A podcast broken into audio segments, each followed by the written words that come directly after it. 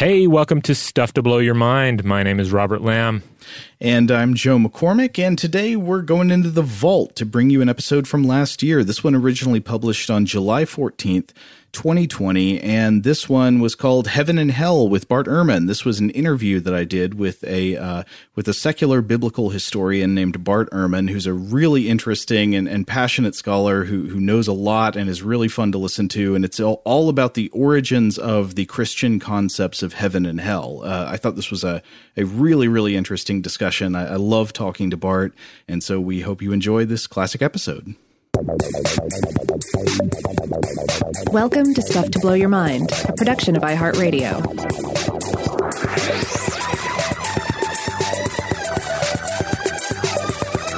Hey, welcome to Stuff to Blow Your Mind. My name is Robert Lamb.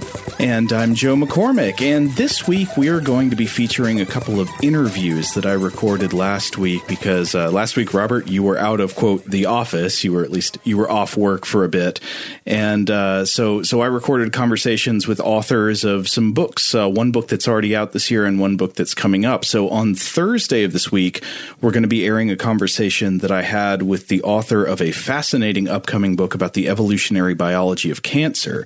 But today we're going to be exploring a topic in the realm of ancient history and religion. And if you followed us for a while, I think you probably know this about us that one of our favorite kind of trails to go down is tracing the evolution of religious ideas through ancient history. I mean, I, I think I've outed myself on this podcast before as a the kind of non-religious person who loves the Bible. Like, you know, I, I love to read ancient religious texts and learn about them and see how the ideas from the ancient world have sort of filtered through to us today and, and shaped the societies we live in. And so that's exactly the kind of thing we're going to be diving into. In this episode, uh, I'm talking with a secular biblical historian named Bart Ehrman about his most recent book, which is called Heaven and Hell A History of the Afterlife. This book was released in March of this year by Simon and Schuster, and it's all about the Christian ideas of life after death, where they come from in ancient history, what influenced their development, and how they changed over time. Uh, so th- there was a part that's cited in the intro of Bart's book where he, he, he talks about a Pew Research poll that was conducted a few years ago. I think maybe it was in 2015, where uh, it found that 72% of Americans believe in a literal heaven, and 58% believe in a literal hell. And yet, I think most Americans would be deeply surprised, even shocked, to learn what historians can show about the origins of these beliefs. And the strange thing is that, like, the historical conclusions that Bart's going to talk about in this episode are not fringe or unusual among secular scholars of the Bible and historians of the ancient Near East.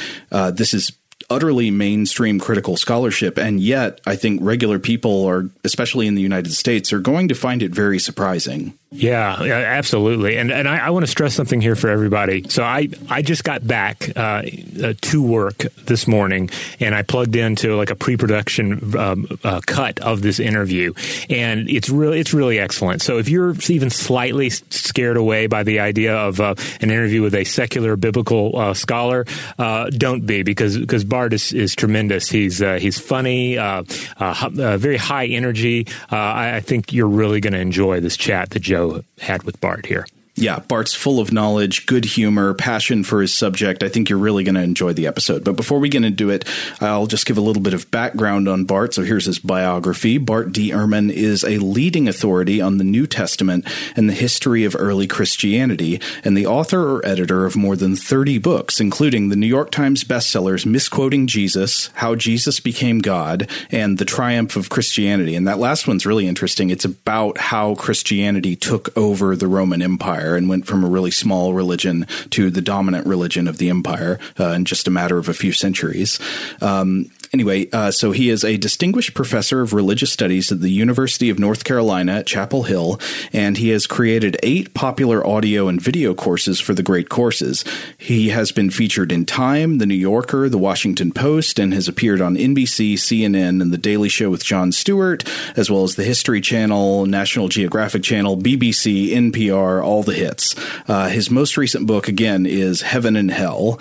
Uh, just one more thing before we get into it, I want to mention, obviously, obviously we are dealing with the uh, the audio constraints of uh, of remote recording in the age of COVID nineteen.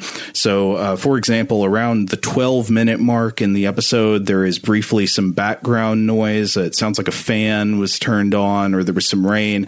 It only lasts for about a minute or so, and and so uh, please just put up with uh, a little bit of background noise, and it, it's very brief. I promise it's not the sounds of hell, right? Not, uh, not audio recordings of the underworld leaking up through uh, some sort of mining microphone. Right. The well to hell was not unleashed in Dwight's office. Uh, so, yeah, I would say uh, without any further ado, let's jump right in. Bart Ehrman, welcome to the podcast. Thanks so much for joining us today. Yes, thanks for having me. So, your book, Heaven and Hell, uh, I just finished reading yesterday and I, I really, really enjoyed it. Uh, and I want to say that I started reading this book at a very opportune time because though I didn't plan it this way, I'm also currently in the middle of rereading The Divine Comedy. Actually, oh. my wife and I are uh, reading it together. And uh, of course, the Divine Comedy, Dante is wonderful poetry, but it's also psychologically fascinating uh, because when you go through the theology of Dante, you get the sense of somebody who is simultaneously ingenious and thoughtful, and in some ways very intellectually bold and open minded for his historical context, but in other ways, Dante is also very limited and provincial and, in, in, a word, medieval, like the way you see him taking so much pleasure in designing horrific tortures for his enemies from these, you know, petty 13th century political struggles in Italy. Working with ancient religious texts, do you find yourself encountering this kind of irony embodied within the same author or tradition a lot? Part of my book on heaven and hell is dealing with uh, some of the earliest forerunners of Dante. Um, many people think that he was creative in coming up with this idea of a guided tour of the Inferno and the Paradiso and the and the uh, Purgatorio. And, but in fact, he was borrowing from uh, the, the, the motif of a, of a guided tour of the realms of the dead from earlier authors and uh, including in the Christian tradition. I think one thing that very seriously uh, contrasts between uh, Dante and his early forerunners that I look at in the in about I look at basically from the second century up to maybe the fifth Christian century, so a, a very long time before Dante. But the, the main contrast is uh, most of the authors of these works were not geniuses, and and the works uh, the works are uh, they are they can be very graphic in their descriptions, especially of hell um, uh, they are less uh, they're less attentive to what's going on in heaven, uh, and so it's not quite like Dante, where you get basically equal coverage between heaven, pur- uh, purgatory, and and hell. Uh, but it, you know, the, the, ancient people are for some reason more interested in the torments of hell. My guess is that it's because uh, it was easier to describe. you know, if you're trying to describe eternal bliss and everybody is like equally happy forever, what you know, what, what more? What do you say? I mean, you just got to talk about their bliss for a little while. There's, whereas if you want to talk about eternal torment, well, you know, you can design all sorts of creative punishments, and so uh, you just can let your uh, your uh, creative juices flow, and so that's what these ancient authors do. So they, there's nothing at the level of a Dante in these sources, but they are very interesting, in many ways more interesting, of course, for understanding how Christianity developed than Dante, who's coming after you know centuries and centuries of development. Well, to ground the discussion, maybe it would help to look at a specific example. Could you talk for a second about some of the specifics of, say, the Apocalypse of Peter? Yeah, yeah, yeah. So um, the uh, the earliest one we have with these uh, these guided tours is is the one you mentioned, the, the, Apocalypse of Peter. We we had known they had known for centuries that there was an Apocalypse of Peter because it almost made it into the New Testament. Uh, there were church fathers uh, from the fourth century, the fifth century, who thought the Apocalypse of Peter is part of the Bible, uh, but eventually didn't make it in, and it got lost until it was tur- turned up in 1887. Uh, when it turned up, it, it caused a big fur- uh, uproar. I mean, because oh my God, this is like a this is a guided tour. Peter, the Apostle Peter, Jesus' right hand man, is given a tour of heaven and hell by Jesus himself. And so it's a terrific text. I mean, it describes, uh, as I was saying, in, in fairly brief order, uh, the uh, heaven, which is a great place. I mean, it's, uh, you know, there are lush trees and vegetation everywhere and it smells good and everybody's happy. And so, you know, it's with a, you know, a, a nice summer breeze blowing through the whole time. So it's great. It's great. Uh, but then he sees the torments in hell and uh, they are nasty.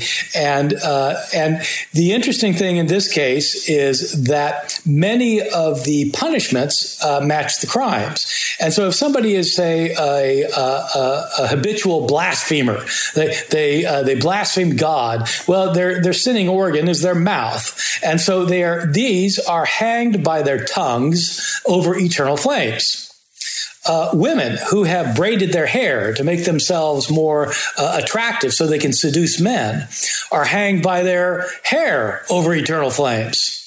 Uh, the men they seduced are hanged by their genitals over eternal flames, and they cry out, "We didn't know it would come to this." and so, uh, and so it, it, kind of goes on. And unlike Dante, which has a very sophisticated number of uh, political and religious points, the, point here is pretty clear. There are a bunch of things you better not do, and you know if you do, you're in big trouble. So, like, just don't do them. So, basically, the basic lie is don't sin, and uh, so it's it's fairly fairly elementary, both uh, theologically and politically. So already uh, by this later, did you say the Apocalypse of Peter is probably a second century work? Uh, yeah. So church fathers know about it uh, in the uh, second century, and there are good reasons for thinking that was written in the early part of the second century. So maybe just like twenty or thirty years after some of the books of the New Testament. Wow. So already by this point, we have some beliefs about heaven and hell that look very much like uh, beliefs that people still have today about heaven and hell. And I, I think maybe this should lead us to what I, I would say is probably the biggest single gut punch of the book, which is that these standard beliefs about the afterlife that you would find among probably most Christians today, the belief that when you die, your soul separates from your body and either travels to heaven, which is a place of eternal bliss, or to hell, which is a place of eternal torture, these teachings, you argue, are not found in the Hebrew Bible, which is what Christians would call the Old Testament, and they are not the teachings of the historical Jesus. And in fact, unless I'm wrong, you can barely find anything like them in the New Testament at all, like maybe in a parable in the Gospel of Luke. Is that about right? That that is not just about right. That is right. uh, the the uh, the old Te- the Christian Old Testament uh, does not talk anywhere about souls dying and going to people dying and their souls going to reward in heaven or punishment in hell. It's not there at all. And so part of my book is explaining what you do find in the Hebrew Bible. You get a range of different views in the Hebrew Bible, but you don't get that view. and uh, I try to show how that developed into a different view that Jesus had uh, and that Jesus himself did not believe that your body died and your soul went to one place or the other. And neither did the Apostle Paul uh, for most of his life. Uh, the book of Revelation doesn't teach that. And so the question of my book is I try, I try to show all that, but then the question is, well, then where to come from? because everybody simply assumes, of course, that this is, you know, they believe this because the Bible teaches it.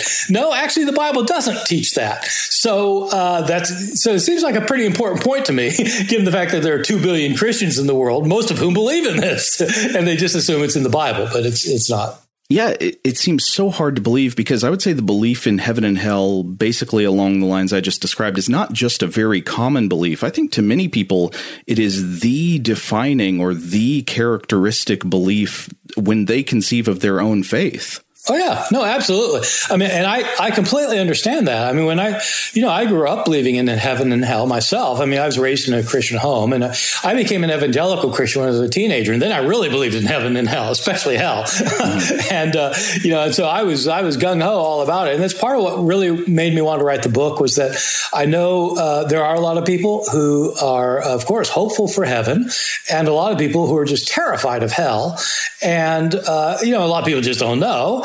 Uh, but uh, you know, it's worth knowing where these ideas came from because people shouldn't believe them because they think they're in the Bible. That that is because they're not.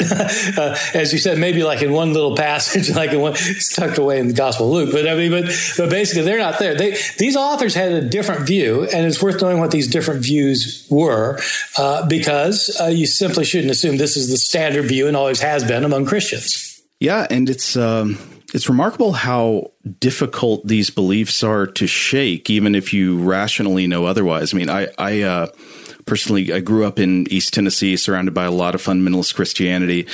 And when I think about the way I conceive of hell, I don't rationally uh, believe in in a hell anymore, but I think of my mind sort of as a mansion where there's a room in the back, and occasionally the door opens, and that belief just gets out and walks around, and I don't know when that's going to happen. Uh, do you find the same thing? Does it sometimes just come out without uh, seemingly unbidden? Not as much now as it did. Uh, you know, when I left when I left the faith many years ago, now twenty five years ago or whatever, a long time ago, when I I left Christianity for a long time, one of the things that was holding me back to begin with before I left was the fear of hell. You know, I thinking, you know, like if I like uh, you know I, I really think that people are going to be punished after death by god but now i'm doubting my faith and if i leave my faith what if i was right in the first place? And now you know i made, took, took the wrong turn then i'm screwed. I mean it's like this is not going to be good. Uh, and so but then when i did leave the faith i just i became convinced that god is not going to be torturing people for trillions of years uh, because they messed up for 20 or they didn't believe exactly the right thing. I just it just it's implausible. And so over time, what I did is I ended up becoming more of a rationalist and I became more of a materialist. And so, you know, I'm a complete materialist now, a naturalist. I mean, I just, you know, I don't, I don't think there is some kind of other realm. Uh, this is it. Uh, and I don't think there's some other life. This is it. And for me, um, maybe because I'm such a rationalist that uh, the thought doesn't really creep in my head too much anymore. yeah, actually, you know, it might happen. Uh, I just don't think it is. I'm sure a lot of people are still uh, reeling from the surprise of of you saying that uh, that in fact the Hebrew Bible doesn't teach heaven and hell, and that uh, this was not the teaching of the historical Jesus. There, there are probably things running through their heads to say, like, wait a minute, that can't be right, can it? So I think maybe we should talk uh, specifically a bit about the the evolution of beliefs about the afterlife that we see in the ancient Near East, the ancient Greco-Roman world, and then in the Bible. So, uh, can we talk about beliefs about bodies, souls, and what happens happens to them at the time of death, uh, maybe starting uh, among in the pre-Christian ancient world, maybe among the the ancient Jewish thought views that you would find in the Hebrew Bible. Yeah, yeah. This is, you know, as you know, this is really what my book does. Is it traces these ideas all the way back as, as early as we have records. Mm-hmm. Uh, you know, we have records going. We, we have written text going back to the Epic of Gilgamesh, which, as it turns out, is a forerunner of Dante. Gilgamesh actually has a tour to the afterlife, and so and in the old and so I go through the Old Testament all the way. So the, the ancient he, one reason that the Old Testament doesn't have this view that you die and your soul goes to heaven or hell while your body dies is because ancient Hebrews didn't have the idea that your soul and your body were two entities that could be distinguished from each other. Um, the idea that you've got a soul and a body that you've got made up of two parts is a kind of dualism, right? Two, two, two fundamental components, dualism. Um, ancient Hebrews were not dualistic in their thinking about the human. The ancient Hebrews thought a human being was one thing not two separable things. And it goes all the way back to Genesis, where God creates the first human, Adam. He, he makes Adam out of the dirt. And so there's this kind of this dirt thing on the on the ground. And it's just lying, it's inert, it's not alive. God breathes life into Adam. And so he brings life into Adam's soul. Uh, he brings brings a soul into Adam, which is his breath. Adam now has his breath, and that makes him alive. And Adam will be alive as long as he has his breath. But when he stops breathing, he's dead. Now, we ourselves we ourselves have a kind of, we have an analogous thing about breath. You know, when when you stop breathing, your breath doesn't go anywhere. It's just gone. And that's how they understood the soul. It wasn't something separable from the breath or the body. When your soul when it leaves the body, like the breath leaves, it's just gone. It doesn't go anywhere. And so Hebrews didn't have, ancient Hebrews didn't have this idea that the soul would live on because the soul is simply the thing that made you alive. And when you're not alive, it doesn't exist anymore. And so that's why in the Old Testament, um, nobody talked about the soul living on after death. They, there are places um, where uh, the Hebrew Bible authors will talk about a place It sounds like a place uh, that sometimes is called Sheol. Um, and so uh, people mistake that as being like this area that everybody goes to when they die. You know, they die and their souls go down to Sheol. And uh, what I try to show in my book is that probably that's not what Sheol means. Um, the word Sheol itself is often uh, part of the problem is that Bible translators really sometimes mess us up, and so often when Bi- English Bible translators will come across the word Sheol, which just occurs about sixty times in the Old Testament, it's not very common, but about sixty times, they'll translate it as hell. Well, what are you supposed to read? You're supposed to think when you read, uh, yeah, I, you know, God saved me from hell, or I don't want to go to hell. but what it's, it actually doesn't say hell. It says Sheol, and Sheol is not hell. Hell, what we think of as hell, is where your soul goes to get punished. But that's not found in Hebrew thought. And so what I show in my, my book is that when, when Sheol gets used in the Hebrew Bible, it is almost always set um, as the synonym for grave or pit or the, you know, the place your body is placed um, when it dies. And so it looks like Sheol is simply where your remains are. It's not a place. Um, and so, uh, so there's no place in the Bible, in the Old Testament, where there's a place that you go, either for rewards or punishment. You just die, and that's why that's why the uh, Hebrew authors, like in the Psalms, are so afraid of death because they're not going to have life anymore. There's not going to be anything. They're, they're not going to be able to enjoy anything. There'll be no physical pleasure. Um, they won't even be able to worship God. They say this. And God won't even remember them he won't remember them because they won't exist. and so he won't even think about them. And so that's the situation with the Hebrew Bible that people are made up of body and soul. When they die, their life is over. And they get deposited somewhere and they want to get to, they want to have a nice burial, as everybody does. But I mean, they aren't going to be around to enjoy it. They'll be dead. Yeah, I think that view is extremely clear in books, say like Ecclesiastes. Um, I wonder though about uh, people might be thinking about uh, what about a passage like the the Witch of Endor story? Well, maybe can you talk uh, for a moment about that story and, and how you would interpret that? Yeah, no, this is good because it's exactly the passage people are going to be thinking of. And you get passages in the New Testament people are going to be thinking of. And so obviously I have to talk about all these passages in my book. And I, I should stress that when I talk about these passages, I'm not coming up with some kind of creative, like weird new interpretation of these passages. The, the, kinds of stuff I talk about in my book are things that biblical scholars have known for a very long time. Because most people, you know, they don't. Most people don't talk to biblical scholars for good reasons, and so they don't know. But I mean, so I'm not. I'm not saying anything unusual at all here for a biblical scholar. They would just all say, "Yeah, well, of course." Um, so the the witch of Endor is a story in the uh, in the book of First Samuel. Um, First Samuel's one of the main characters is a man, well, Samuel is the main character, hence, hence the name. Samuel is a prophet who is a the last of the great prophets, and he he is the uh, counselor for King Saul.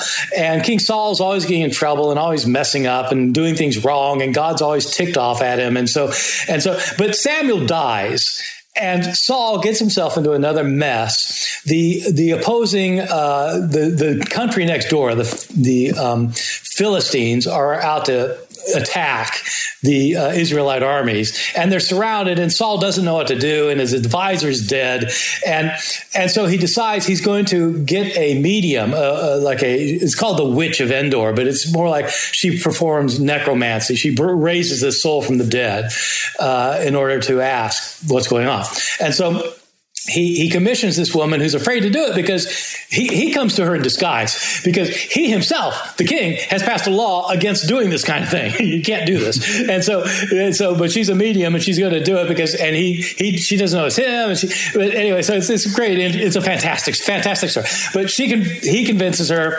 she, uh, to raise Samuel from the dead. So Saul will be instructed about what to do about this war. Uh, and, and Samuel comes up out of the dead and he's, and he's angry because Saul's brought him back. Uh, and he tells Saul, uh, you know, you've just disobeyed God one too many times. And so, yes, there is going to be a battle tomorrow. And uh, by the way, tomorrow, you'll be down here too. and so, uh, okay, so it's not good news, and it's exactly what happens. Okay, well, so that sounds like his soul is alive after death, and it's down someplace, and it comes back. It can go back and forth, and it sure sounds like that, doesn't it? Uh, yes, it does. It absolutely does. Until you start looking at it more closely.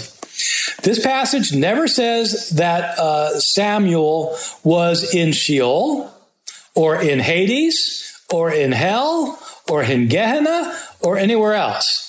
He comes up, but why would a why would somebody come up They come up because they're buried in the ground. He comes up as a body, not as a spirit. The way Saul recognizes him is he's wearing Samuel's clothes. and so this isn't like a this isn't a ghost. This is this is like Samuel. And and Samuel, when he's upset, he doesn't say something like, you know, I was having such a great time up there in heaven, and now you bring me back. What are you doing? He he. We don't know why he's angry. You know, was he enjoying a good sleep? We but he doesn't say anything about being with anyone else. He just he, this is not something you're supposed to do. You're the king, and you know this, and you pass this law. You can't do this. And so God's really ticked off because God told you not to do this. And so. Um, uh, and so it is not his. Um, it is not a soul separated from the body that comes back. Samuel actually comes back in bodily form, fully clothed, as an old man, and uh, and he, he, has. There's nothing to indicate that he's been either in a place of torment or in a place of reward. And so Hebrew Bible scholars don't look on this as an instance of which somebody, you know, showing that when you die, your soul goes one place or another. It's the only place, by the way, where um, in the Hebrew Bible where that kind of necromancy uh, is performed.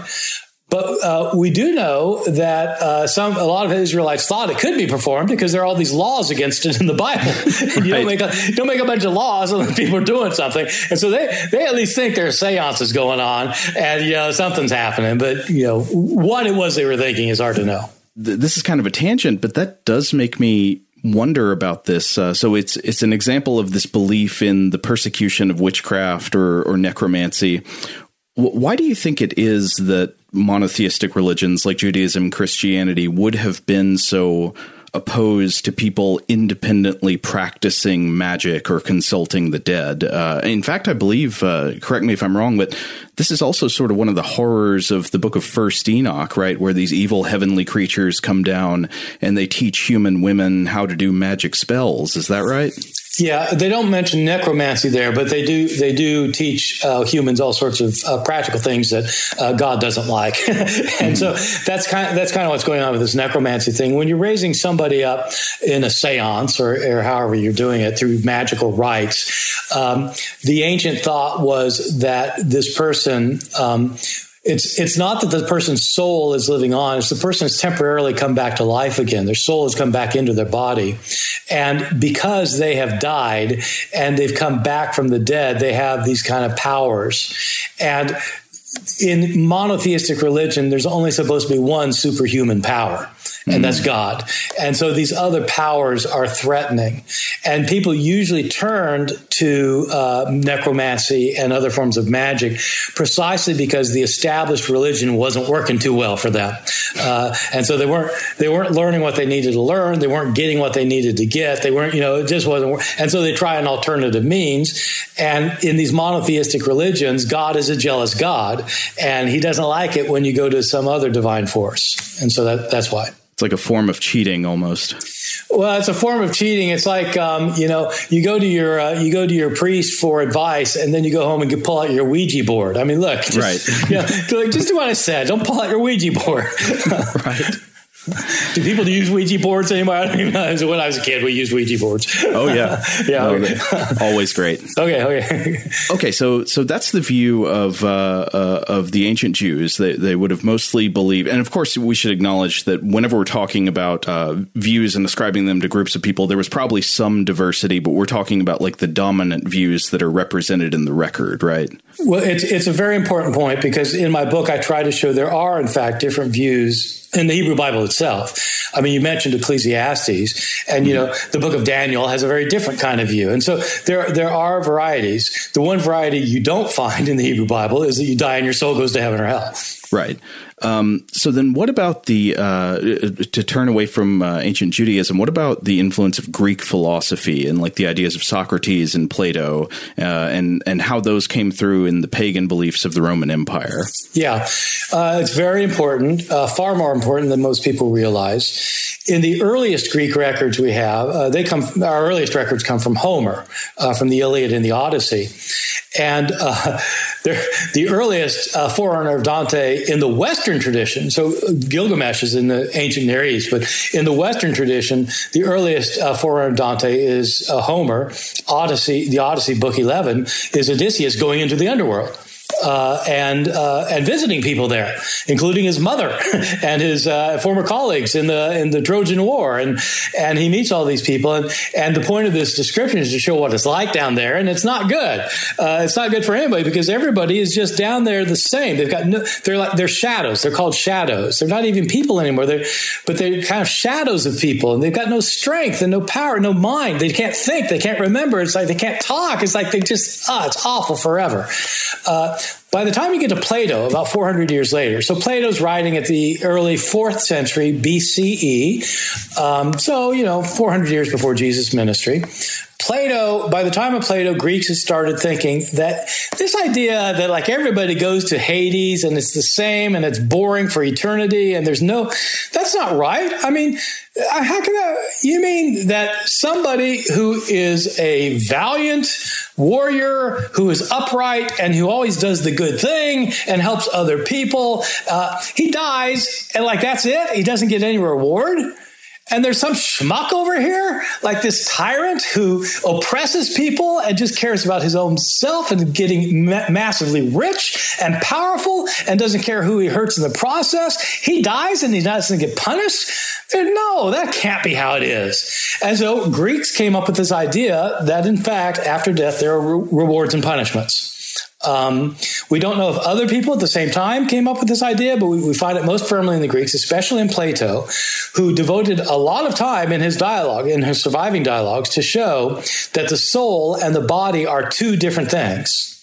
And that the mistake people make in life is catering to their body when the important thing is their soul. And so Plato was pushing for philosophy, the, the love of knowledge. That's what philosophy means, the love of wisdom, uh, because he thought we needed to tend to the needs of our inner selves, especially our minds and our, uh, our mental states and our values and our views of what's right and wrong and our ethics and how we live. And those are the things we should be concerned about, not like, you know, getting drunk all the time and having parties and having sex randomly. It's like Plato's saying, no, that's just catering to your body. And the problem is, you, if you if you give into your body's pleasures, then you're going to not pay any attention to your soul.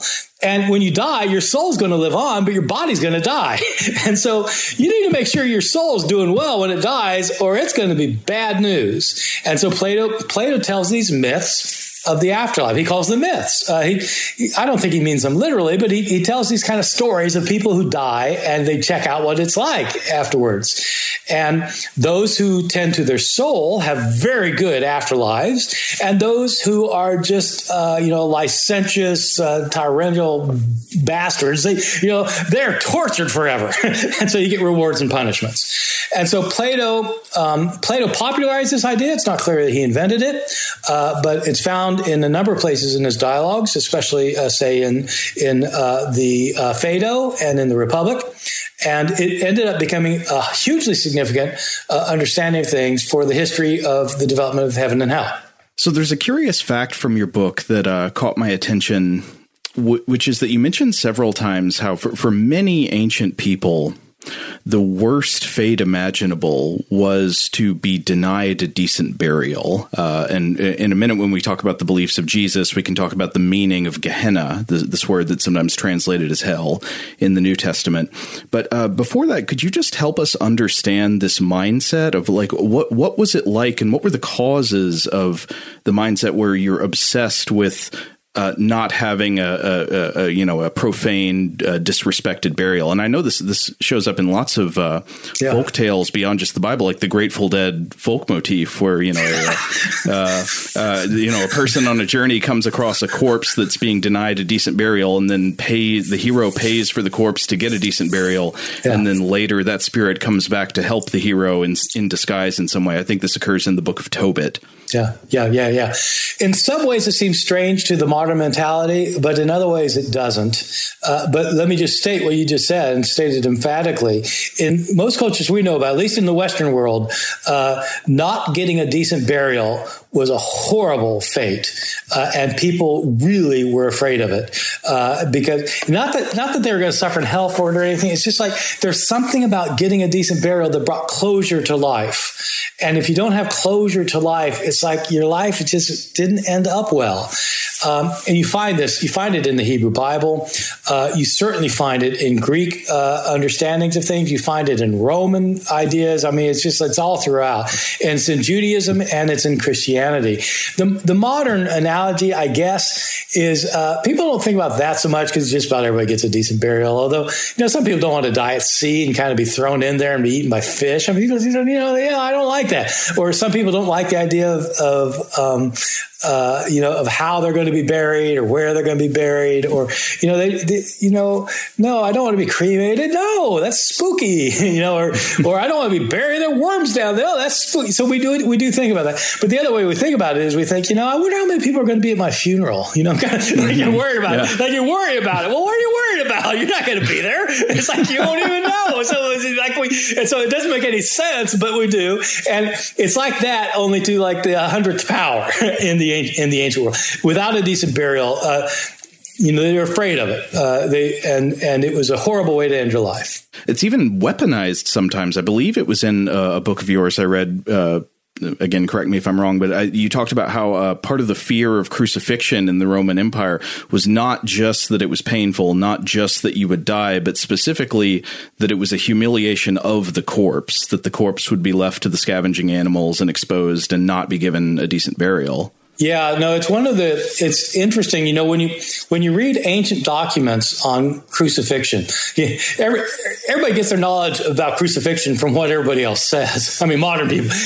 the way you know what it's like to be crucified is somebody else has told you, and somebody else told them, somebody else told them, and nobody bothers actually to read what they say in the ancient sources about it.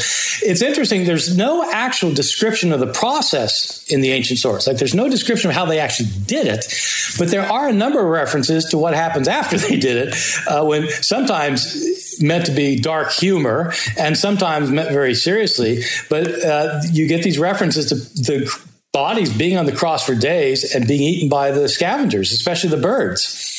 And um, uh, you know that's part of the punishment. You don't get a decent burial. You you are uh, you're torn to shreds by the animals. And so like this is and people would watch this happening to somebody. And so I mean in the Roman world, crucifixion was used as a deterrent to crime. Uh, you know they they didn't have the idea that uh, developed in, in America that capital punishment is fine so long as you do it as privately and theoretically as painlessly as possible. Romans had the opposite idea. You do it publicly and you make it as torturous as you can and as humiliating as can. So everybody seeing this thing says, Oh my God, I'm not going to do that because, you know, this is what's going to happen. And so, you know, I'm not going to steal a chariot. oh boy, that's what they do. and so, uh, yeah, so yes, but they did leave, they apparently did leave them on the crosses and that's part of it because they couldn't get a decent burial. Okay, so even if we don't fully understand the causes of this difference in belief, we should always have it in mind that having your corpse desecrated or not getting a decent burial is just like the worst thing you can imagine yeah. in the ancient world. Yeah, that's why in, in, all these scenes, you know, you have if somebody like in like in a war narrative, you know, they desecrate the body, they'll drag it around the city or something. This is just mm thought to be horror. Of course, it still is. It still is. Yeah. yeah. All right, we're going to take a quick break, but we'll be right back. And we're back. Uh, so maybe we should talk now about the teachings of Jesus. I know there are several, uh, there are a lot of other things uh, in your book that you cover about the, you know, before we get to Jesus, you talk about the evolution of Jewish thought in some of the later Jewish writings, uh, like uh, like the Book of Daniel and, and, Maccabees, and maybe we can come back to that if you want. But um, I'm, I'm sure a lot of people are wondering about something we teased earlier, which is that okay, if the historical Jesus did not preach modern beliefs about heaven and hell what were the teachings of the historical Jesus with regards to the afterlife? And you may also need to talk a bit here uh, about historical method. Like, why why can't we just read the Gospels to know what the historical Jesus taught? Yeah. Uh, so I'm going to I'm going to have to provide some background in the development of Jewish thought to make sense of this. So I am going to go back to Daniel, okay, uh, because you can't understand Jesus' views without understanding the context that he's that he's in. Um, most of the Hebrew Bible thinks that, as I was saying, thinks that when a person dies, that's the end of the story. They're dead, uh, and there's no no afterlife of any kind. You're just dead. And I pointed out the Greeks ended up, had something similar to begin with, but then with Plato, it started. You've got to have rewards and punishments, and that same development happened within Judaism, but in a different way. It's not clear if they were influenced by Greek thought, or or it's not clear how it happened exactly. But about uh, I don't know, 250 years before Jesus, um, a number of Jewish thinkers started thinking that in fact death cannot be the end of the story. And it can't be the end of the story for a very specific Jewish reason. Ancient Jews believed that God had called them, the Jews, to be his people. They were the chosen people. God had given them the law. If they kept the law, they'd keep up their end of the bargain, and God would keep up his end of the bargain and protect them and, uh, and be on their side and help them out when they were in need as time went on, century after century went by, and Jews were not helped. they were constantly being wiped out, uh, constant internal problems, uh, economic problems, uh, problems with, I mean, just various things of hunger and disease and uh, crop failure, but also destruction in war, military disaster, not having possession of the land God had promised them. And often, you know, the ancient people would say, yeah, it's because we're disobeying God and God's punishing us. That was, that was the view of the prophets in the Old Testament. Every prophet in the Old Testament says that. You know, the reason you suffer is because God's punishing you. You need to stop doing that and then he'll reward you. Well, at some point, Jews start saying, you know, look, we're doing the best we can here. Uh, you know, we, we may not be like the most perfect human beings on earth, but we're doing our best to follow God's law. We're, we're eating kosher, we're keeping the Sabbath, we're observing the festivals, we're circumcising our babies. And these pagans over here are complete schmucks and they are ruthless and they're destroying us. And surely there has to be an answer to that.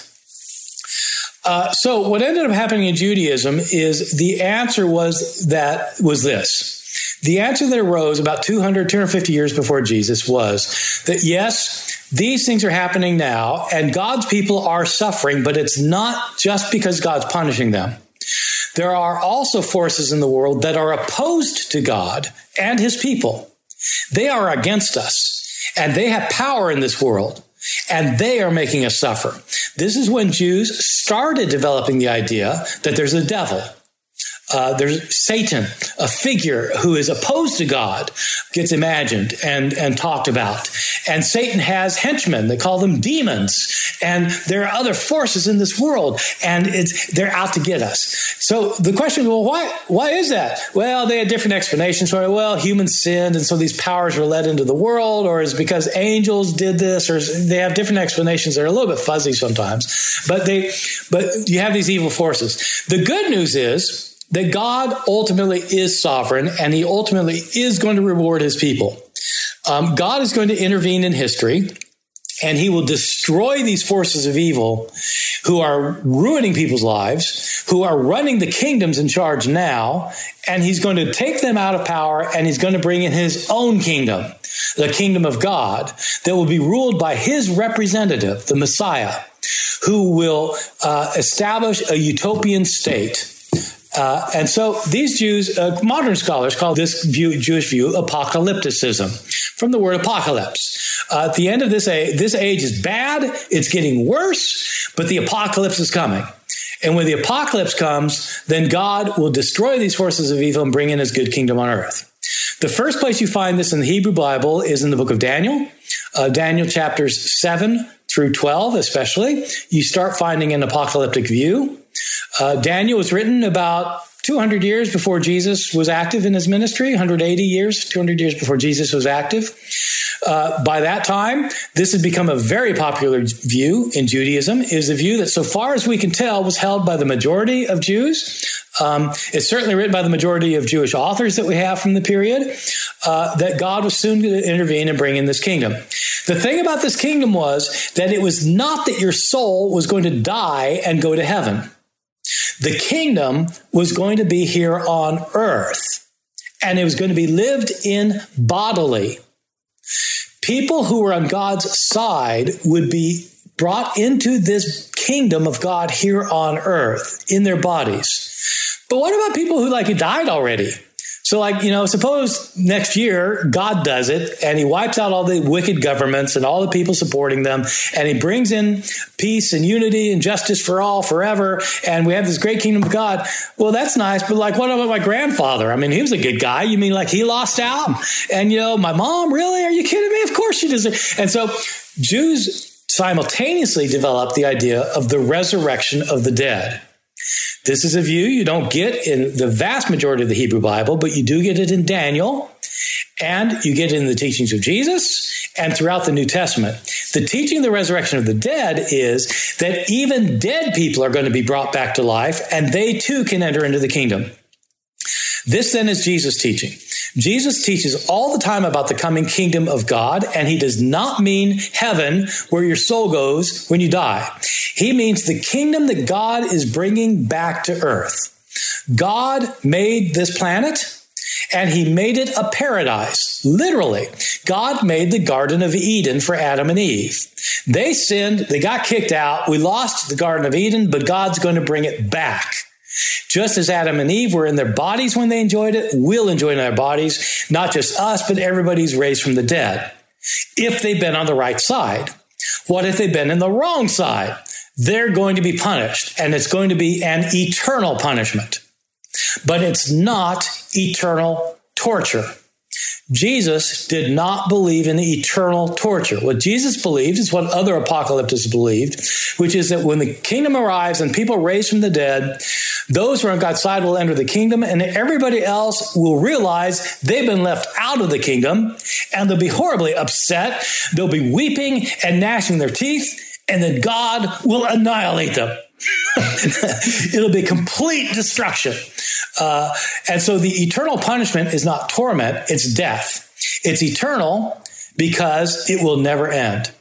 God will not reverse his decision. You will be dead forever, and only those who are on God's side will live in the utopian kingdom of God. So that's, that's Jesus' teaching in a nutshell. Jesus never talked about this torment. He always talks about destruction. And so, uh, uh, things that might come to people's mind in, in response to that would be okay. So, first of all, uh, maybe you can deal with this. Uh, there's like a passage in Luke where uh, where Jesus tells the parable of uh, the of the rich man and Lazarus, and and it looks like in this parable there is some kind of existence right after you die, and it consists of rewards and punishments. rewards for for the for the poor man and punishments for the rich man, and it does doesn't seem to be like a bodily resurrection at the end of time when God comes and conquers everything. So, uh, how would a how would a biblical scholar deal with a passage like that?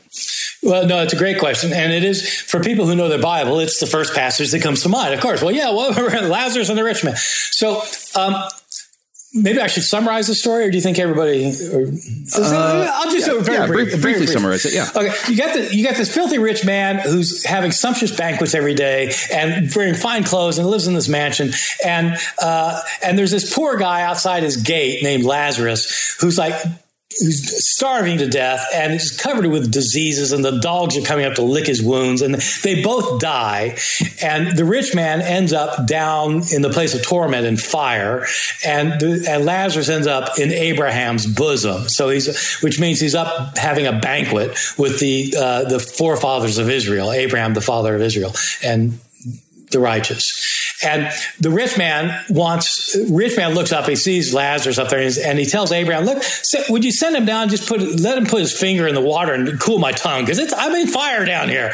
And, and, uh, Abraham says, sorry, I can't. There's a chasm between us, a broad chasm and nobody can go back and forth. And so, no, you, he can't come and help. And, and he said, well, at least send his, send him to my brothers at least who are still living. I got these brothers and like, they've got to know about this because if they, they're in danger of coming here too. And Abraham says, No, I'm not going to send him because he said they, they should just read their Bibles. If they don't believe the law of Moses and the prophets, they're not going to believe it if somebody comes back from the dead. Okay, that's what he says. So even if someone is raised from the dead, they won't believe. All right, so that's mm. that. All right, so um, that well, it sure sounds like heaven and hell, and yes, it does. Uh, so, uh, several things about it. Number one, it's a parable. A parable is not a historical statement. A parable is a uh, is an imaginative story intended to make a point. Um, that's the first one. We know it's a parable because in Luke's gospel, it's in a stri- it's a lo- section that's just filled with parables, and a number of them begin with exactly the same words. There's a certain man who, and that's how this one begins. There's a certain man who, uh, and so it, so it's a parable. It's not not a description of historical reality. Number one. Number two. Um, there's nothing in this parable about the rewards or punishment being eternal. We don't know if this is a temporary holding stage or if this is, we don't know. It doesn't, it doesn't say. That's number two. Number three, uh, Jesus almost certainly did not tell this parable. and so this is this is where we get into what you were saying earlier about how do critical scholars go about understanding what Jesus said and did. The reality is we have we have four gospels in the New Testament: Matthew, Mark, Luke, and John. We have other gospels not in the New Testament, uh, lots lots of them. Um, but these four are the, are the main ones that people know about, and they're the four. They're probably our four earliest gospels, our oldest gospels. These four gospels, though, are almost certainly not simply historical accounts of what really happened in Jesus' life, what he what he actually said and did, as if somebody was down there with their cell phone recording it. Uh, you know, there there were no cell phones recording anything. The gospels are written in Greek. Jesus' native language was Aramaic. Jesus didn't know Greek, and the authors of the Gospels did not know Aramaic. They lived outside of Israel. Jesus lived inside of Israel. They were writing 40, 50, or 60 years later. So there's reasons for thinking all of that uh, that I'm not going to go into unless you unless you want me to. I'm happy to. But I mean, th- these people are. So where do they get their stories from? These people do not claim to be followers of Jesus. The authors, the the books are all anonymous.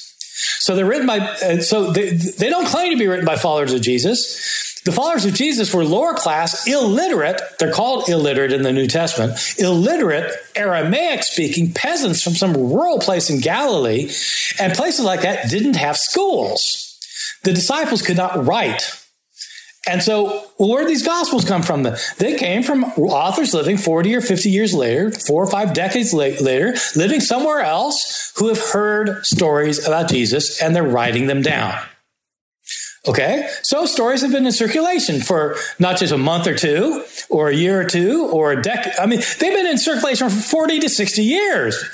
Uh, sometimes these gospels completely agree with each other, but that's because some of them used each other. Matthew and Luke both used Mark, for example. again, I could, this takes a lot of time to demonstrate.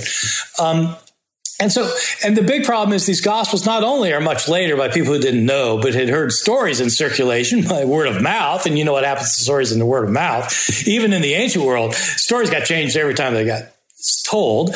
Well, so, uh, right. So it's, it's, it's, it's not only that, but these gospels contradict each other. You, all you got to do is read two accounts in the gospel and just take the same story. Take, you know, take Jesus' birth in Matthew and Luke. Just read them carefully and, and just see exactly what each one says and compare them. You can't reconcile them. There are places that cannot be reconciled. Why? Because people are changing the stories. People are changing stories. They're making up stories. They're putting things on Jesus' lips. They're, they're saying he did things he didn't do. I mean, it's just, that's just, you know, that, that's been known by scholars for well over a century. And it's like standard standard stuff that gets taught in every critical biblical scholars class the, the parable of Lazarus and the rich man almost certainly was not one of the parables Jesus told. He, he, he almost certainly did tell some parables, I think. Uh, it, you have to have ways of demonstrating these things, just like you've got to have ways of proving everything. You know, you've got, uh, you've got to, history has to be proved. You can't just take somebody's word for it. If somebody says that, uh, you know, at my inauguration, there are this number of people there, you know, you've got to check to see if that's true or not. Uh, and so there, there, are certain things that you check for. Uh, and historians have a way of checking ancient stuff just as we have ways of checking modern stuff. If you check the story of Lazarus rich man, there are very good reasons for thinking that Jesus didn't tell the story. For one thing, of course, it has a different view of the afterlife from the one Jesus had, but that you can't use that because that's the question you're trying. So that's just arguing in a circle. But there are other things about it. Um, it's found only in Luke. So, like, there's no one else who tells the story that we know of. And so, how do you know, like, unless it's verified, uh, you know, it's not verified. You just got it in the Luke. The, I'll just cut to the chase because this is going on too long. The one, one reason for really knowing it wasn't, wasn't the story Jesus told is because the story presupposes that a man has already been raised from the dead. The end of the story is if they don't believe Moses and the prophets, they won't believe even if a man is raised from the dead. That means that the reader, the Christian reader, these are Christian readers reading this, are going to say, yeah, that's right.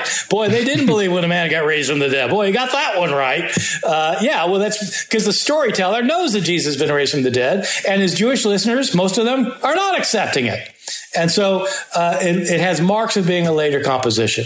It also, by the way, does coincide with Luke's understanding of the afterlife. The author of Luke, his understanding of the afterlife is different from the understanding put on that Jesus himself apparently had. And so there are all these reasons for thinking it doesn't go back to the historical Jesus. Uh, this brings up an interesting, uh, another tangential thought I was wondering about. So when you consider what purpose the Gospels were supposed to serve as written documents, did they serve an uh, originally were they intended by their authors to have an apologetic purpose like pre as preaching documents to outsiders?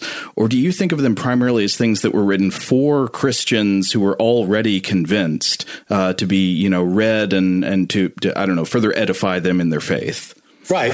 Um, this is something that's been debated over the years, although it's not debated too much anymore. Just about everybody who is an expert on this stuff thinks these books were not used for evangelistic purposes. You know, this is, it's not the sort of thing like you, you wouldn't hand the Gospel of Matthew to somebody and say, here, read this so you can become a Christian. They take a look at it and say, are you kidding me? No, I'm not going to read this. Come on, get out of here. And so, uh, so there, there are all sorts of hints within the books themselves that they're written by Christians and for Christians to promote Christian faith. Having said that, uh, one of the secondary uses of these books would surely have been to tell Christians what to tell others when they were trying to convert them. Um, and so the books themselves would not be tools of conversion or evangelistic tools, but they would be informing Christians of information that they could give to others. And one of the reasons that Christians needed to have some ammunition is because they were being opposed in the Roman world.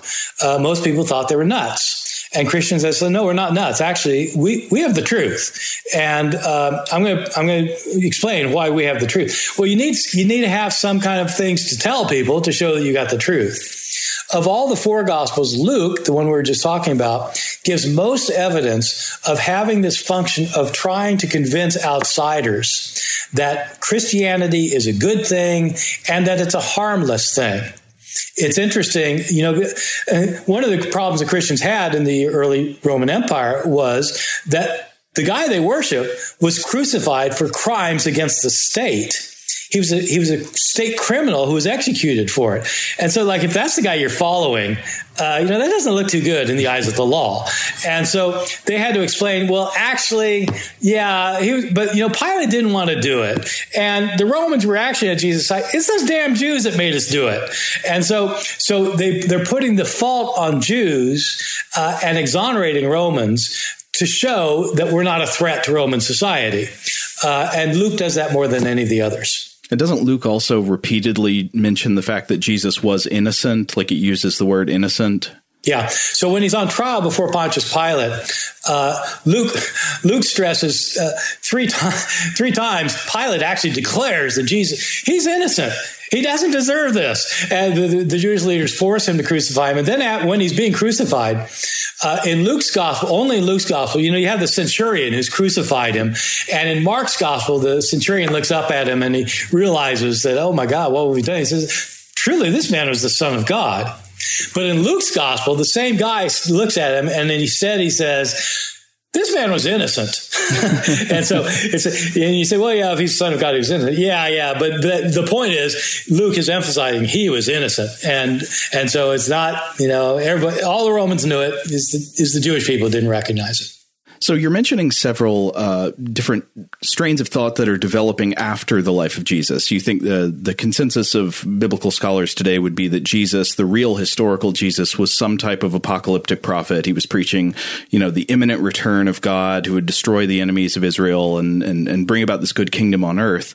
Uh, but obviously that changed. Uh, you, you talk in the book about a process of de-apocalypticizing uh, the Christian faith over the following centuries. Can you, in, in brief terms, what does that process look like? What what motivates it, and how does it happen? Uh, let me let me preface this by saying by, uh, that you're the first person who's interviewed me who could say de-apocalypticize.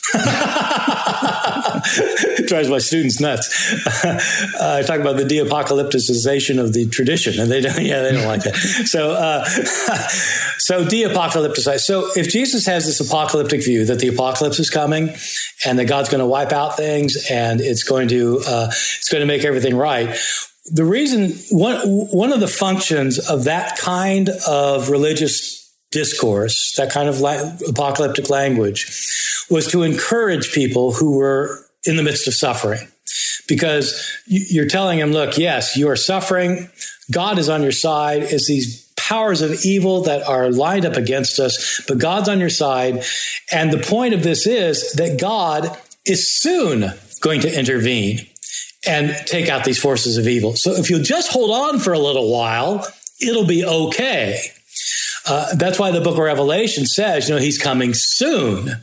And it's why the apostle Paul says you need to be alert because it's coming soon. It's going to be like a thief in the night. And, you know, if you're not awake, you're, you're going to be robbed. And so you need to be alert. And it's why Jesus himself said, truly, I tell you, this generation will not pass away before all these things take place. Jesus predicted that his own disciples would see it. Uh, and that's the nature of this kind of apocalyptic language. And it still is, by the way. People today who believe in the Left Behind series or who think Jesus is coming back, they in, in, invariably think, you know, it's going to be in my lifetime. Uh, you know, maybe next time, sometime next Thursday. I don't know. It's going to be pretty soon. and so that's that's all part of it, part of it. In early Christianity, there was a very firm belief it was going to come back right, it was going to happen right away. It's what Jesus said. It's what Paul taught. But then the weeks went by and the months went by and the years went by. Then the decades went by and people were saying, uh, yeah, well, you know, it's supposed to happen by now and it hasn't happened. And people then had to come up with ways of explaining it. Uh, and there are all sorts of ways of explaining it. Some of the books of the New Testament are written to try to explain it. Second Peter is written to explain why it hasn't happened yet. Um, Second Peter is the book that says that with say, look, you know, you say it's supposed to come, it didn't come, but look, you're you're following a human calendar. Uh, with, in God's calendar, a day is as a thousand years, and a thousand years is as a day. So when God says it's going to happen soon, you know, if He means like in three days, that could be three thousand years, which makes you wonder why He said it's going to be soon. I mean, like it's not helping me much that it's going to be three. Right. But anyway, so uh, anyway, so part of what happens in the tradition is that the apocalyptic emphasis gets muted and eventually it gets dissolved and eventually gets argued against. Christianity becomes de apocalypticized, meaning that this apocalyptic uh, emphasis at the end is going to come, the end of this world is going to come in our lifetime, uh, ends up disappearing. But something replaces it. The dualism that you get in apocalypticism is a kind of a horizontal dualism that you can put on like a timeline. Just, so you think of a timeline that goes across the page horizontally. And, you know, you've got on the left side, you've got the time up to now, and then there's a break. And then you get the time after now. So you draw this line with a, a, horizontal line with a vertical line in the middle of it. And the vertical line is breaking this evil age that's going to be destroyed. And then there's going to be the age to come where it is good. And so utopia is going to come in suddenly and immediately when God destroys these forces of evil and brings in his kingdom. That horizontal timeline, the dualism, the horizontal dualism is retained when people get rid of the apocalypticism. They keep the dualism, but what they do is they flip the horizontal line on its axis so that now it's a vertical line, a vertical dualism. It's no longer now and then vert- uh, horizontally. It is down here and up there. And so now it's not what's happening now and what's going to happen then. It's what happens here and there. And so it's, it's a, and it's, so it's a spatial line instead of a temporal line. The spatial line is uh, that it's not going to be an act in the future. It's going to be to you when you die. You're going to go up or down. And so rather than the kingdom of God being here on earth, the kingdom of God is with God up in heaven. And so people will go up to heaven to be to receive their eternal reward. It will not be life here on earth, it'll be life above with God in heaven. Well, what about the people who don't make it? Well, they go below. Well, if the righteous are rewarded, what happens to them? They're punished. Ah, really? Yeah, but now it's not a destruction anymore because God's not destroying the forces of evil. And so, what people are, what, what these de-apocalyptists are doing are they're changing the Jewish view into the Greek view. Let me give you a little bit. Sorry, I mean, this is kind of complicated, but let me give you just the background on this. Okay. When Christianity started, it was a Jewish religion. Jesus was a Jew, his followers were Jews. They tried to convert Jews, they didn't have much success. Paul comes along. He converts Gentiles, non Jews. These people he converts are people who were trained in Greek circles. That means they were trained thinking like Plato. You got a soul and you got a body. They're, they're not Jews, they're Greeks, the Greek, Greek background. They believe that when you die, your soul gets rewarded or punished. They come into Christianity and they bring their beliefs with them. They don't simply adopt what Jesus taught, they, they understand in life what they already think.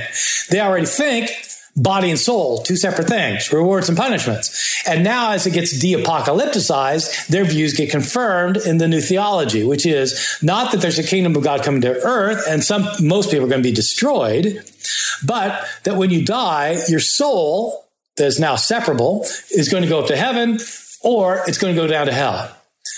The person God creates is eternal because God is eternal. That means heaven is eternal and hell is eternal. And so you have eternal reward and eternal punishment. And in a sense, it's taking the teachings of Jesus and the teachings of Plato and smashing them together into an amalgam that neither one of them would recognize. That's, that's where heaven and hell comes from. Wow. Yeah, that, that's interesting. So, so on one hand, you've got the the time elapsing is is causing the the sort of decay of the potential for apocalypticism, and then you have uh, the influence of the the Greek thought that's prevalent in the Gentile world.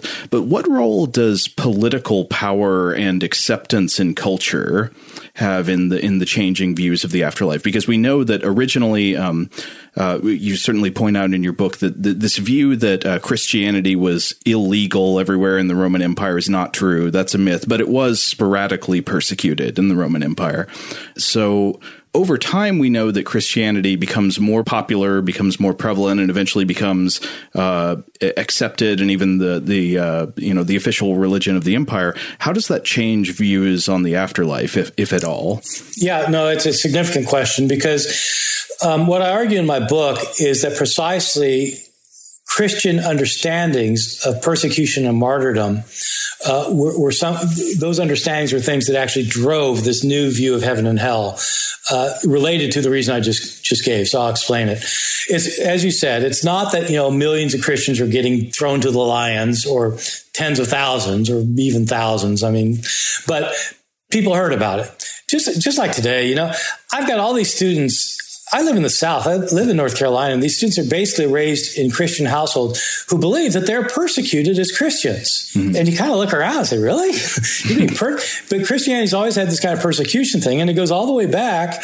Um, and so most early Christians were not persecuted, certainly not martyred, but they heard about persecutions and martyrdoms. And when people were martyred, when it did happen on occasion, you know, someone had to wonder, you mean this person's going to die? And like, that's it until like, I mean, when is the end coming? It's going to be another 60 years. It's not right that this person died. He's got to wait around for 60 years. And so, so that, that helped facilitate the idea that at the moment of death, a martyr will be in the presence of God. Uh, the mar- first, it was the martyrs. The martyrs were thought to be go immediately to the presence of God until the resurrection. But as time went on, and there wasn't any like future resurrection happening, then they started thinking, well, everybody goes. And so the per- the opposition by Rome helped facilitate this idea that it's at death uh, that it's going to happen, not in some distant future moment. So the Roman persecutions went on very sporadically, not uniformly, until the early fourth century when they became more consistent. There were some imperial decrees passed that were that made more plausible persecution in a lot more places. Um, but then Constantine converted to Christianity, and he brought an end to the persecution in the year 313. And so, what happened to the views of the afterlife? Uh, basically, what happened is the views got cemented uh, they weren't invented at that point; they were cemented at that point. uh, they became uh, uh, stronger tools of conversion because now even the emperor believed in them, and they were used to convert people and they became the dominant view of Western civilization because now Rome was the dominant empire, and now Roman by the end of the fourth century, into the fifth century, was becoming almost predominantly Christian. And Christianity then takes over the Roman world. It ends up becoming the religion of the Middle Ages in the West and becomes the religion of the Renaissance and the Reformation and modernity. And that's why everybody believes in heaven and hell, because everybody's always believed in heaven and hell, unless you go to the earliest times. All right, it's time to take a quick break, but we'll be right back with more. All right, we're back. One of the uh, interesting little tidbits from your book that, that stuck with me was uh, when you're talking about the uh, the political power and acceptance of, of Christianity over time. You talk about a later document called the Apocalypse of Paul that also includes a guided tour of heaven and hell with the city of Christ and then the people outside it enduring eternal torment. And it struck me that in this document, the worst tortures are saved not for like the violent murderers or the torturers of Christian martyrs or even they're not even for non-believers. The worst tortures are saved for Christian theologians who held a different view than the author on what would seem to us to be a relatively minor thing, like a minor dispute about the interpretation of Christ's incarnation. What's going on here with this this harsh punishment of minute differences in theology? And do you see other examples in, in the history of religion like this that develop along these lines? Yeah, it's very interesting. This this Apocalypse of Paul is a very interesting book. Uh, so we're not sure exactly when it was written, but it's certainly after the uh, conversion of Constantine, probably at the end of the fourth century, at the beginning of the fifth century, uh, the, the form of this book that we now have. It, it's important for both what uh, came after it and what came before it. The Apocalypse of Paul was known to Dante. Uh, this was one of Dante's uh, influences, the earliest influence he had. Um, uh, and so some of his ideas uh, come from that. And you'll notice that Christians get punished in Dante as well. Um, the predecessor of the Apocalypse of Paul was the Apocalypse of Peter that I talked about. And in the earliest one of these we have, the Apocalypse of Peter, as I was saying, people get uh, tortured for blaspheming God or for, you know, committing adultery or, or, but it's always moral sins. When you get to the Apocalypse of Paul, uh, so now we're in a different period. In in the Apocalypse of Peter, which is you know like forty years after the New Testament was written, it's um, you know it's it's warning Christians not to sin. Um, but the Apocalypse of Paul is really focused on Christians not sinning. And the point is not just don't like commit moral sins. It's not just about stealing and, uh, you know, you know, committing infanticide or striking your parents or whatever. It's not about just stuff you do wrong. It's also about what happens in the church. The people who are punished the worst are the church leaders in hell uh, forever. And, um, you know, so some of these are moral sins. Um, so that if you are a, uh, you know, if you're a bishop of a church, the, the leader of a church, and you um, and you perform your duties of office, and then you go home and sneak out and go and commit adultery, oh boy, you are going to have it bad. You're going to be worse than it's going to be worse for you than the run of mill adulterer. so, and so and so the bishops are being punished, and the deacons are being punished. It's like you know the, these people are like because they're they're supposed to be setting examples, and they're setting the wrong, so they're worse. But the very worst punishment is the one that you mentioned. It's called. It's three times worse than any other punishment, uh, and it comes to um, Christians who think that when they they think that Christ is not a full flesh and blood human being, but he's only God. In other words, they, they, they believed Christ was so much God that he wasn't completely human like the rest of us. No, you can't say that. You'll be tortured forever worse than anybody. You know, you'll be. so, uh, yeah. Uh, and so this is being written in a context where most people are Christian, probably in the environment this person's in. He's not worried about pagans in the, the earlier predecessor of the Apocalypse of Peter, idolaters are punished and persecutors of Christians are punished, not in the Apocalypse of Paul several hundred years later, because you don't have those people anymore. And it's just not moral sins, it's sins in the church that really bother him more than anything, especially bad theology. I wonder if that's just a, uh, an availability heuristic issue. Like, if this is somebody who's writing Christian literature in the name of Paul, they're probably thinking a lot about their enemies with theological, minor theological yeah. disputes. It's just what's on their mind. It's it's what's on their mind, and it's who are the who are the big enemies of uh, Christianity, and in you know they're the ones who get it the worst. So in the second century, in the Apocalypse Peter wrote, the worst enemies were the persecutors, uh, th- those who uh, were committed idolatry, who worshipped idols, and those who you know committed sins violations of God's law. Those were enemies. By the time you get to Paul, the enemies are in the church because the churches are split. You get bad theologians, you got people believing crazy things, you got you know, and you got immorality in the church, and so those are the ones being punished. Okay, Bart, I've got one more question. So, in the Divine Comedy, uh, people who Dante runs into in purgatory, I, I, noticed, are constantly begging Dante to go back and tell their relatives, especially female relatives, that they should be praying for them more. Where does this idea come from? That the prayers of the living, especially the prayers of women, were useful and important to those in the afterlife and could affect their fate there. It does precede the official Catholic doctrine of purgatory, right? Uh, no, it comes after. Oh, okay. So the okay, so yeah, let me give a little bit of background on it because the um, I, I, deal with this in my book. I have a section on purgatory uh, in my book, as well as a section, by the way, on the idea that everybody gets saved, which mm-hmm. is you know also interesting. But but with purgatory. Um, this is an important topic for a lot of Catholics because the Catholic Church continues to teach uh, purgatory. And I'm surprised. I've talked with a number of Catholics after I wrote my book who didn't realize really what purgatory is. They didn't, they didn't realize they'd have to suffer in there. they thought it was just like a holding pen. And no, uh, I'm sorry. Oh, I, should read the good. Purgatorio. Yeah, the eyelids yeah, exactly, sewed shut. Yeah. It's not fun. Yeah, it's not fun. So, um, so purgatory for, for those of you who are, are not Catholic, or those of you Catholic who weren't uh, paying attention, uh, purgatory is the is the doctrine that eventually developed that says that there's not just heaven and hell. Um, the reason for purgatory developing is, again, it's kind of the same issue of justice. I mean, it's not really fair that uh, everybody dies and gets the same thing. And so rewards and punishments seem only fair. Uh, but on the other hand, you know, not everybody is deserving as a saint, you know, going to go to heaven, but it's not fair for them to be tortured forever. And so there's, so they come up with this middle place, uh, which is for, it is, it's specifically for people who are going to end up in heaven, but they have to pay for their sins first. Their, their, their sins, they are not holy enough to go directly. They need to be purged of their sins, and that's why it's purgatory, because they're being purged of their sins, and purging is painful.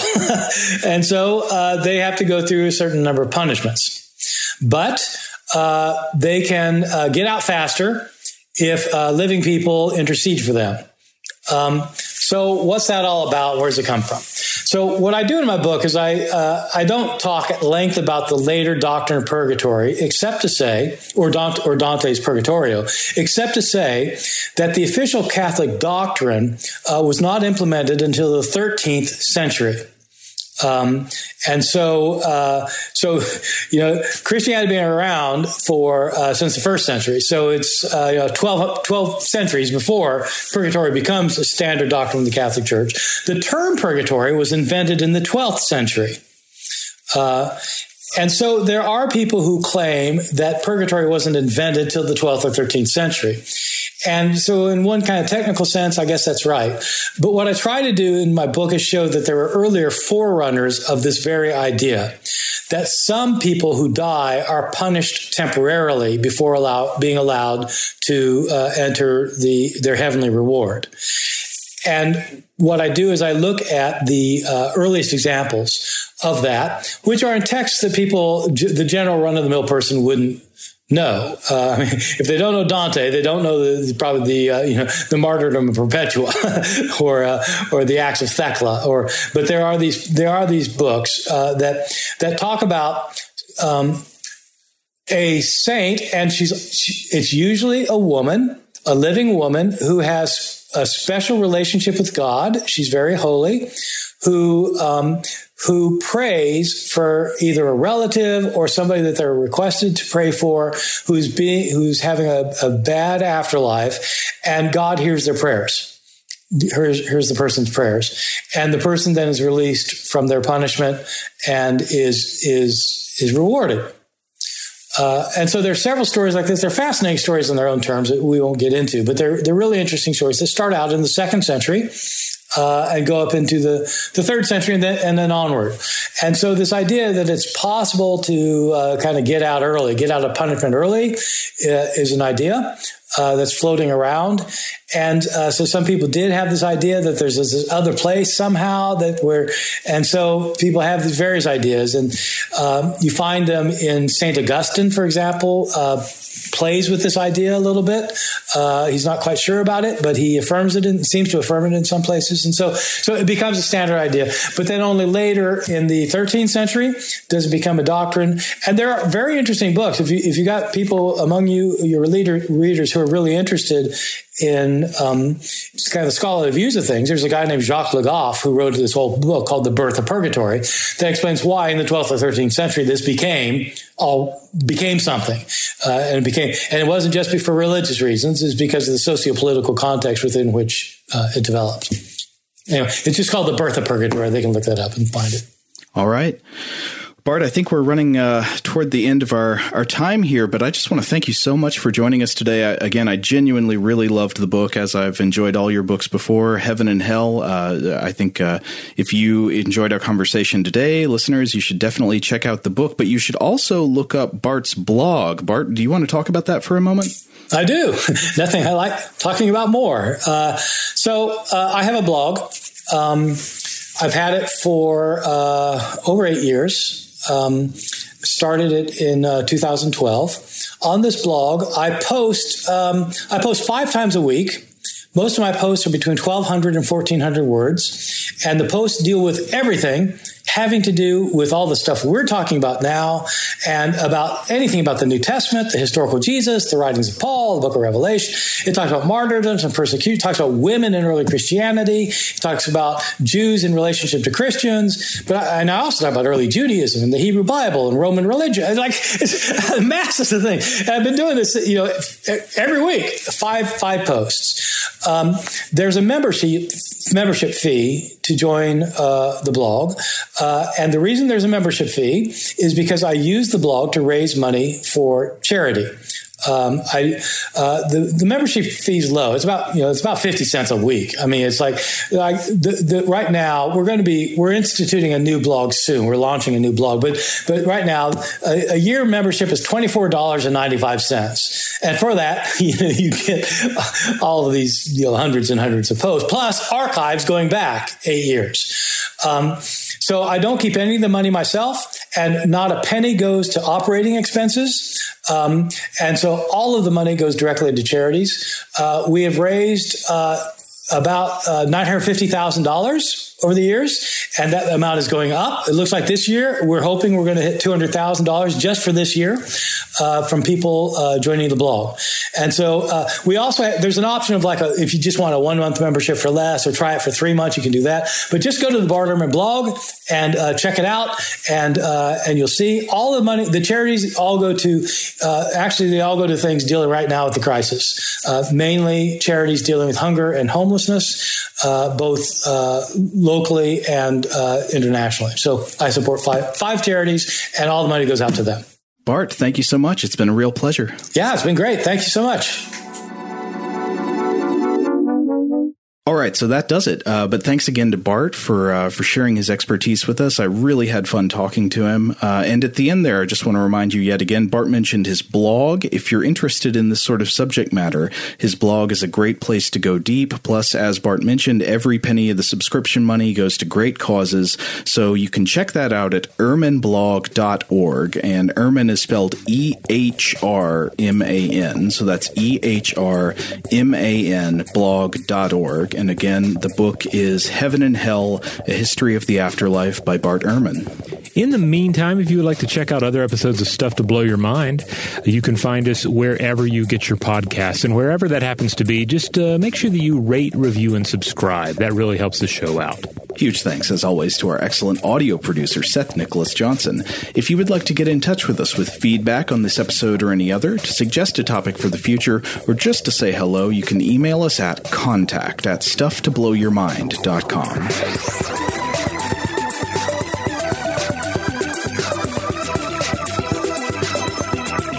Stuff to Blow Your Mind is a production of iHeartRadio. For more podcasts from iHeartRadio, visit the iHeartRadio app, Apple Podcasts, or wherever you listen to your favorite shows.